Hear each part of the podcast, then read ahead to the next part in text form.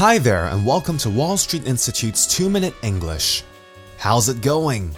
One thing that we all love to do in Hong Kong is to eat. If I asked you how many different kinds of cuisine you can find here in Hong Kong, would you even be able to count them?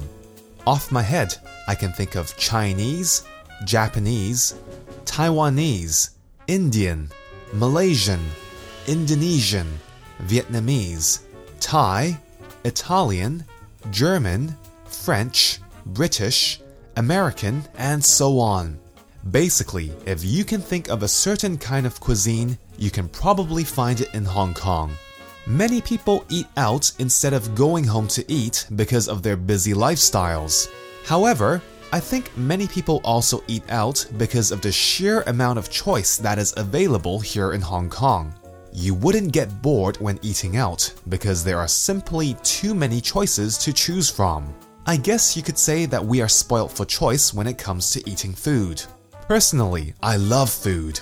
In fact, I love food so much that when I go out for dinner with friends or family, I would take photos of the food instead of the people.